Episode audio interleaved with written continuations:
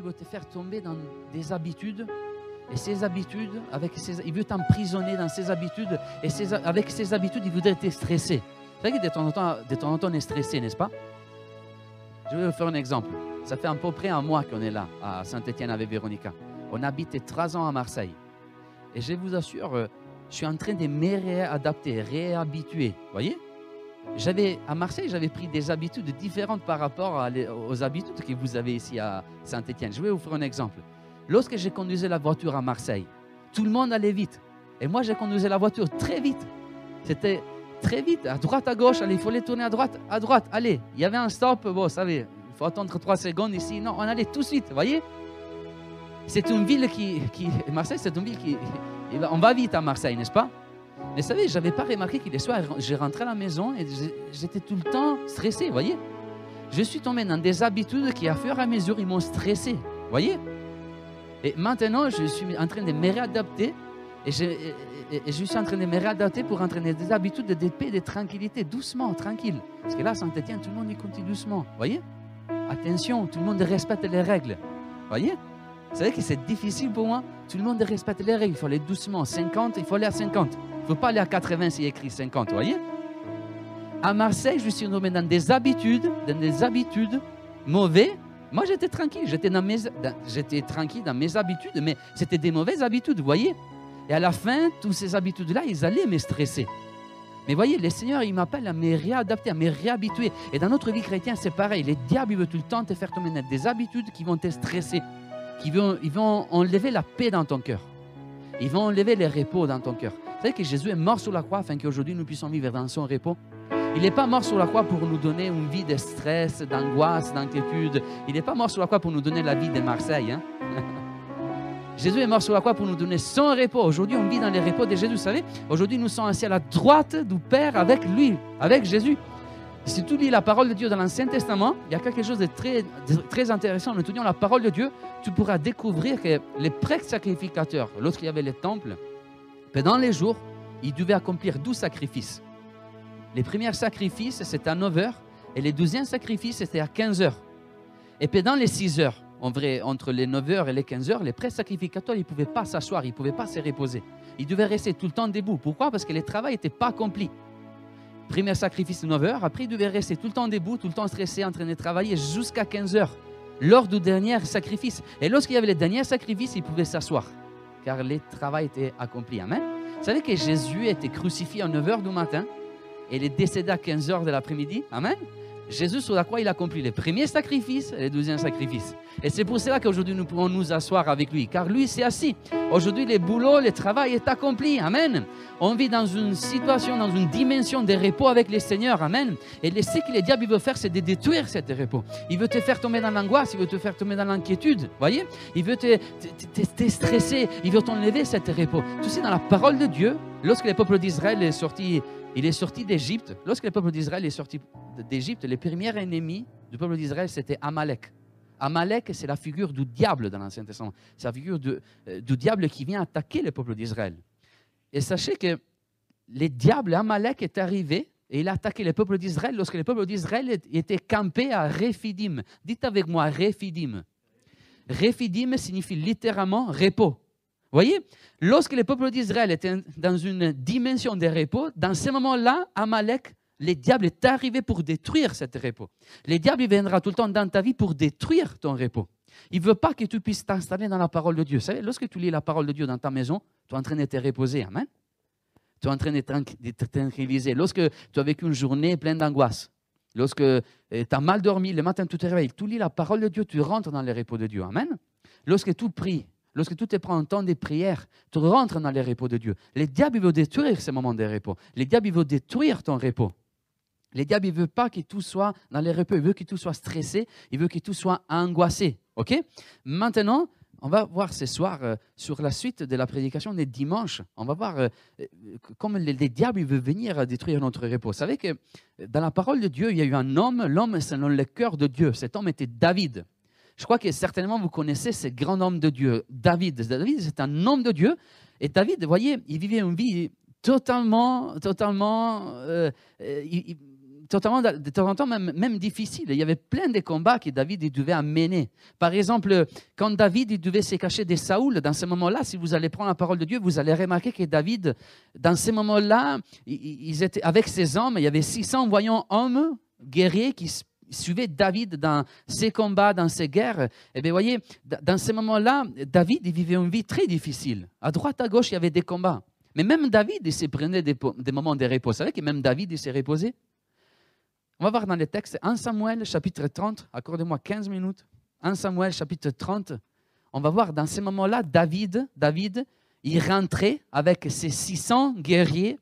Il venait euh, d'accomplir un combat. Il était très fatigué, il était très stressé. Et pour un moment, il rentrait dans une petite ville. La ville dans laquelle il habitait, c'était une ville appelée Siglag. Et lorsqu'il est rentré dans cette ville, David, pourquoi il est rentré à Siglag, David? Tout simplement pour se reposer, pour rester tranquille. Les combats qu'il avait amenés avec ses guerriers, c'était très difficile, c'était très angoissant. Et donc David habitait à Siglag, c'est un petit village dans lequel David pouvait rentrer dans sa maison. Et là-bas, il y avait ses femmes, il y avait il y avait les femmes de ces hommes qui étaient avec David, de ces guerriers. Il y avait les enfants de David, il y avait les enfants de ces, hommes. Et ces hommes, après avoir, euh, euh, combattu les combats, les guerres, ils rentraient à Siglag pour se reposer. Mais regardez, dans ces contextes-là, les diables, encore une fois, est arrivé pour détruire les repos de David. Il ne voulait pas que David puisse se reposer. Voyez? Il ne voulait pas que David et ses hommes ils rentraient dans une situation de, de tranquillité, de repos. Et au bout d'un moment, lorsque David arriva le troisième jour à Siglag avec ses gens, les Amalécites avaient fait une invasion dans les Midi à Siglag. Les Amalécites, vous voyez, Amalek, les descendants d'Amalek, les diables viennent tout le temps pour détruire ton repos. Et au bout d'un moment, ils avaient fait une vision dans les Midi à Siglag, ils avaient détruit et brûlé la ville, Siglag. Verset 2. Après avoir fait prisonnier les femmes et tous ceux qui se trouvaient petits et grands, ils n'avaient tué personne, mais ils avaient tout amené et un remis en route. Voyez, il y avait le peuple d'Israël pendant les cours des années, il a eu plusieurs ennemis. Par exemple, les Philistins. Mais voyez, les Philistins, ils venaient tout le temps contre le peuple d'Israël. Ils cherchaient les combats corps à corps. Mais les Amalécites, c'était encore plus malin que les Philistins. Les Amalécites, ils venaient en cachette tout le temps pour détruire les repos du peuple d'Israël. Et voyez, dans ces contextes-là, ils ont enlevé les femmes de ces hommes, de David et de ces hommes, ils ont enlevé les enfants, ils les avaient déportés. voyez? Ils avaient touché même les émotions de David. Imaginez-vous David avec ses hommes qui, au bout d'un moment, il arrive dans une ville. Après un combat, on dit voilà, maintenant on va se reposer, on va se tranquilliser, on va s'installer. Au bout d'un moment, ils arrivent dans, une, cette village et ils voient que cette village était saccagé, était, il, y avait, il y a les feux, et leurs maisons étaient brûlées, et surtout leurs femmes et leurs enfants, ils ne sont pas là. La Bible nous dit, regardez, on va continuer à lire verset 3, la Bible nous dit que David et ses gens arrivèrent à la ville et voici, elle était brûlée et leurs femmes, leurs fils et leurs filles étaient amenés captives.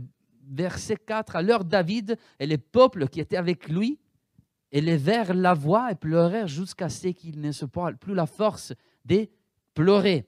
voyez, dans ces moments-là, les Amalécites avaient touché les familles, les familles les familles de David et de, ses hommes. Vous savez, euh, dernièrement, dans les prédications, il y a tout le temps la famille qui revient. Vous avez remarqué ça? Hmm? Je crois que le Seigneur, il nous parle par rapport à nos couples, il nous parle par rapport à notre famille. Les diables aujourd'hui en train de détruire les familles. Et dans ce moment-là, les Amalécites, ils avaient touché les familles de David et les familles des guerriers qui étaient autour de David. Les diables veulent détruire nos familles. Amen.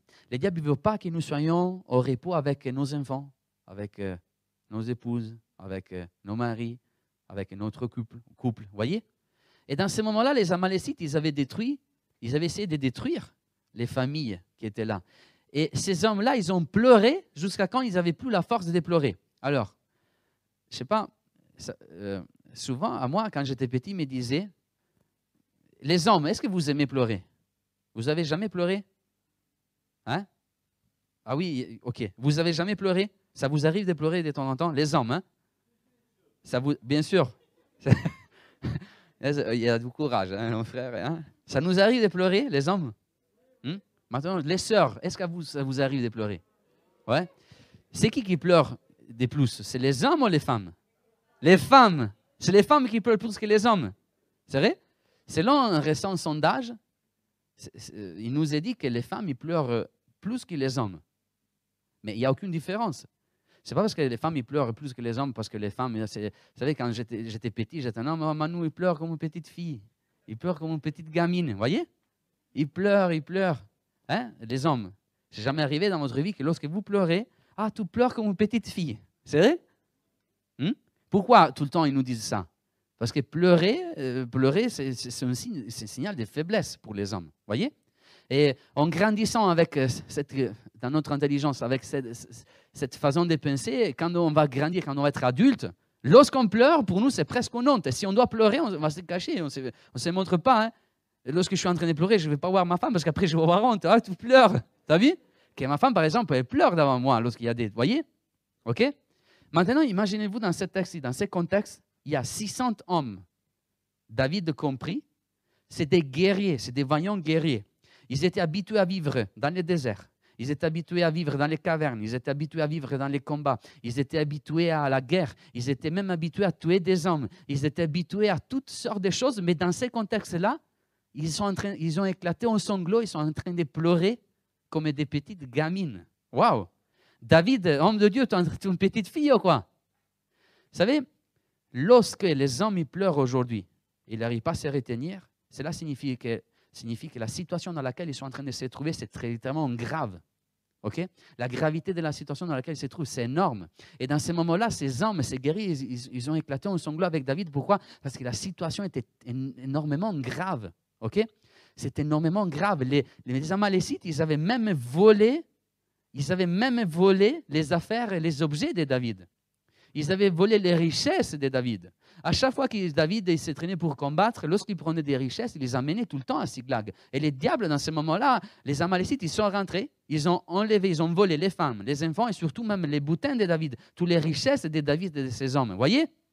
Donc, la situation était très grave. Ces hommes, ils étaient en train de pleurer. Et j'aimerais, vous savez, dans notre vie, on a vu dimanche, on a vu dimanche que de temps en temps, ça nous arrive d'être triste.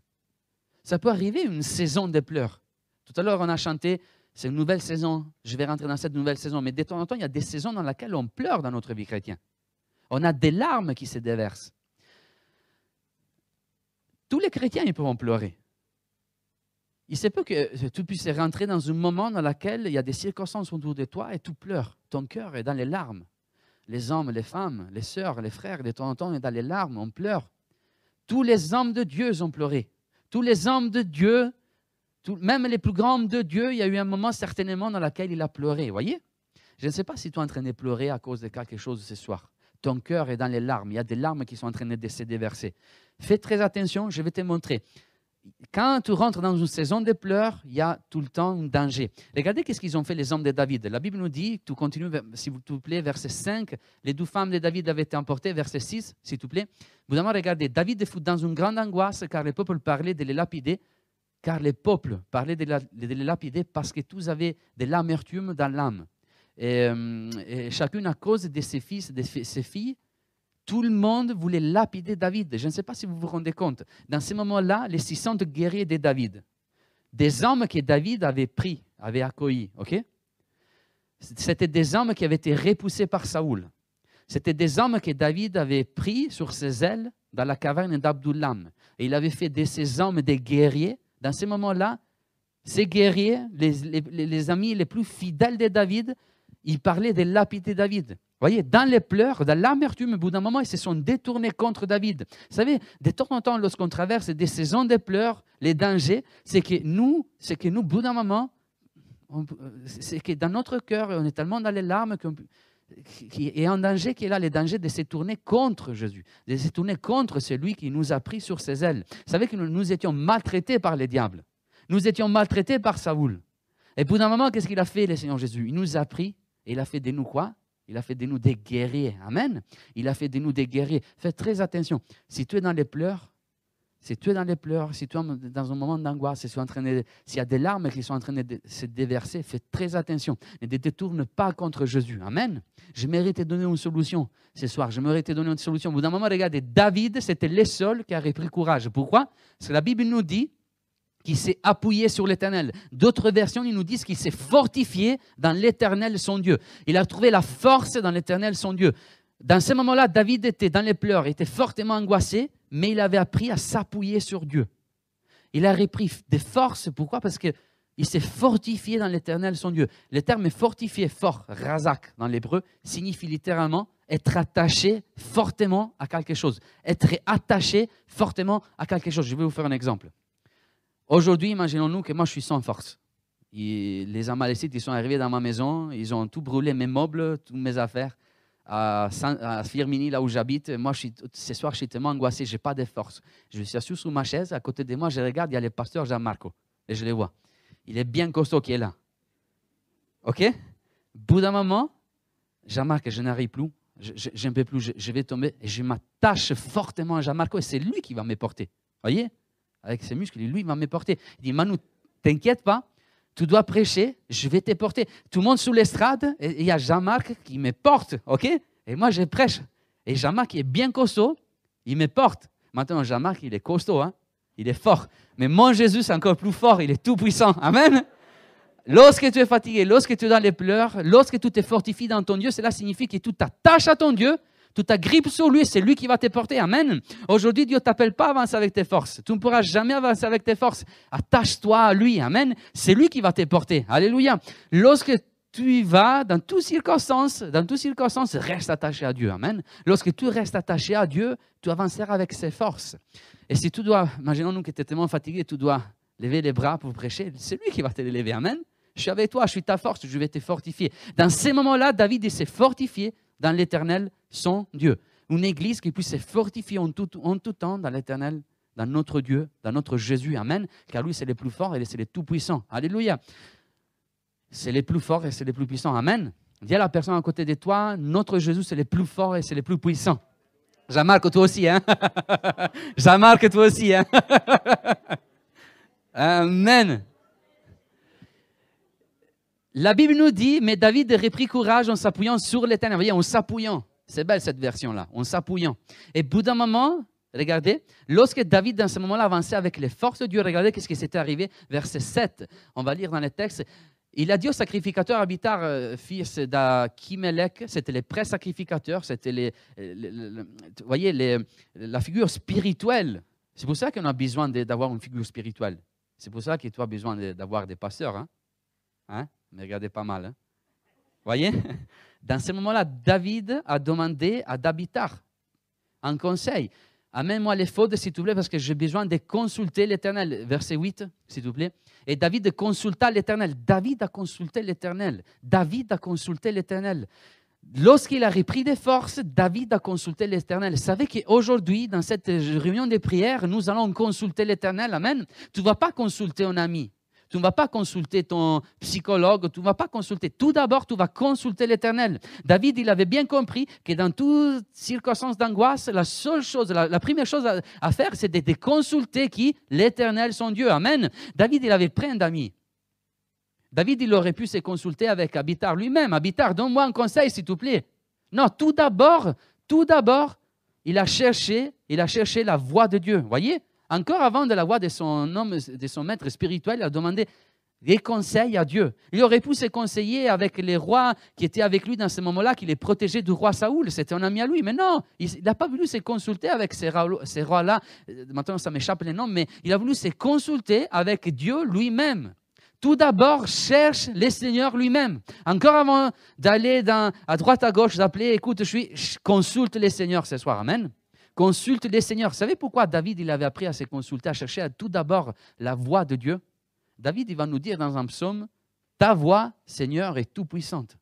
Ta voix est tout puissante. La voix de Dieu est tout puissante. Amen. On consulte. Vous savez pourquoi on prie les mardis? Car la voix de Dieu nous parle. Il nous parle encore aujourd'hui. Et il y a de la puissance dans la voix de Dieu. Et David, il avait bien compris qu'il y avait de la puissance dans la voix de Dieu. Amen. Lorsque moi je te parle, ça va, ma voix, il va arriver, ok, ça va. Mais lorsque c'est Dieu qui te parle, sa voix est tout puissante. Amen. Il y a un pouvoir dans la voix de Dieu. C'est pour cela que nous devons rechercher tout le temps l'éternel avant tout. Car sa voix est puissante. Regardez la voix de Dieu. Au bout d'un moment, Dieu a répondu tout de suite avec sa voix. Et regardez la puissance de la voix de Dieu. Tout avance, verset 9. David consulta l'éternel et David s'est mis en marche. S'il te plaît, reviens verset 8. Regardez la voix de Dieu. Regardez, est-ce que je vais poursuivre ces troupes, ces, troupes, Amalécites? Est-ce que je vais les rattraper? L'Éternel lui répondit, poursuis, car tout atteindra et tout délivrera. Voyez la puissance de la voix de Dieu. Maintenant, l'Éternel a répondu tout de suite. Le Seigneur, il va te répondre ce soir. Amen. L'Éternel a répondu tout de suite, poursuis, car t'entendras et tout, et tu délivreras. Voyez, là, là, on voit toute la puissance de la voix de Dieu. Vous savez que quand la voix de Dieu nous parle au travers d'un don de connaissance, un don de l'esprit, un don de puissance, un don de prophétie, dans ces moments-là, il y a des choses incroyables qui vont s'accomplir. C'est pour cela que nous devons rechercher le don de l'esprit. Les dons de l'esprit ne peuvent pas être enlevés de l'Église. Tout le temps, si toi un don, don de l'esprit, donne-le, mon frère, Amen. Donne des connaissances, donne des puissances, donne des prophéties, Amen. C'est comme ça que Dieu nous parle avec sa voix aujourd'hui à l'intérieur de son Église. Et maintenant, regarde, regardez, là, il y a toutes les dons, presque toutes les dons, il y a quelques dons de l'esprit. Et dans ce moment-là, David a pu retrouver des forces, a pu euh, euh, euh, saisir la victoire grâce à la voix de Dieu. Pour, poursuis car tu entendras la voix de Dieu puissant. Pourquoi? Parce que en tout temps, il te donne une direction à suivre. Poursuis, David. Ne reste pas là. Ne reste pas dans les pleurs. Ne reste pas là. Tu peux poursuivre ces Amalécites. Voyez, une direction. Et dans ce moment-là, la voix de Dieu a amené David où? Vers les torrents baisseurs. Baisseurs. David, au verset d'après, il a commencé à poursuivre les Amalécites et ils sont arrivés dans un torrent cet rang était appelé baisseur. Vous savez qu'est-ce qui signifie baisseur littéralement? Signifie bonne nouvelle. Bonne nouvelle. La voix de Dieu est tout-puissant car dans toutes circonstances, il te conduit, il te dirige vers une bonne nouvelle. Amen. Vers une bonne nouvelle. Et ce soir, il y a une bonne nouvelle pour toi. Amen. Mon frère, ma soeur, il y a une bonne nouvelle. Dieu tout-puissant, il est mort sur la croix. Et au, milieu d'un monde de mauvaises nouvelles, aujourd'hui, il y a une bonne nouvelle pour toi. Amen. Jésus est tout-puissant. Et s'il y a une mauvaise nouvelle, s'il y a la maladie qui est là, une bonne nouvelle est pour toi. Il y a la guérison qui est pour toi. Amen. C'est la voix de Dieu. Alléluia. Une bonne nouvelle pour toi. La bonne nouvelle de l'évangile. Amen.